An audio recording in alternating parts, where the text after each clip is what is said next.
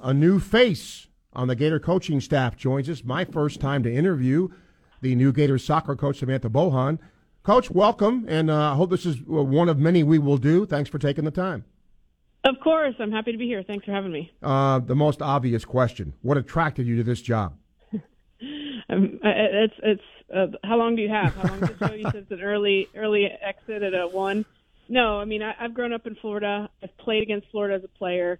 I've coached against Florida as a coach in another SEC school, and I've lived in Florida for 30 plus years of my life. So I'm very aware of the wonderful tradition of Florida athletics in the soccer program, as well as the potential um, and the investment that they put in their student athletes. You know, one of the things that I really liked when Becky Burleigh was here, Coach. I, I'm not a big soccer guy, so she would teach me. So, style of play Okay, yeah. you know Becky would talk about you know the different ways to play, but is there sure. a philosophy you have in terms of the way you play? I think just in general, one of the things I try to do first and foremost is just assess the team and what are the strengths of the team, because it can change from year to year. Um, what are maybe some of the deficiencies, and then trying to figure out a system that highlights the positives. Um, but in general, a style of play is no, a, a, balance of possession, but also if if you need to try and catch somebody quickly, that you have a little bit of both. So not possession to a fault, um, but certainly not a direct style, which is where you you know you look to play forward as fast as possible. Um, I, I, imagine being in a place like Embry Riddle, you were there for a long time. I, I know this is a great opportunity for you, but there, was there a tinge of sadness leaving there too? Oh, oh yeah. I, I've jokingly said I'm dehydrated from all of the crying that um, that I that I've done. You know, I, I came to Embry Riddle uh, as a single woman, um, you know, and ended up getting married and having all three of our children. Two of our three children were born on uh, season openers, so they literally like traveled with us on the bus and I had the same assistant for 12 of my 15 years, and there's just so many incredible relationships at Embry Riddle, and I am so grateful for that because I know wholeheartedly that those 15 years really prepared me for this experience. And then my family's here. You know, my parents live about 100 yards from our house, and my brother is about a quarter of a mile um, away, and then my other brother is about 25 minutes away. So there really is kind of a family um, here in Daytona, but I think they're really excited to to make some trips to Gainesville. It's not too far. Um, I, I, guess the next logical question uh, would be, you know, for fans who don't know, you had some time as an assistant coach in the SEC, so you've seen firsthand, uh, you know, what the SEC does in this sport. Um, is there, and you played at Duke, is there a lot mm-hmm. of difference, coach, in, in, in playing the game regionally, or is it pretty much the same? Yeah, I mean, I think a lot of conferences have maybe a little bit of a stereotypical style, but I think there's some variance within from team to team.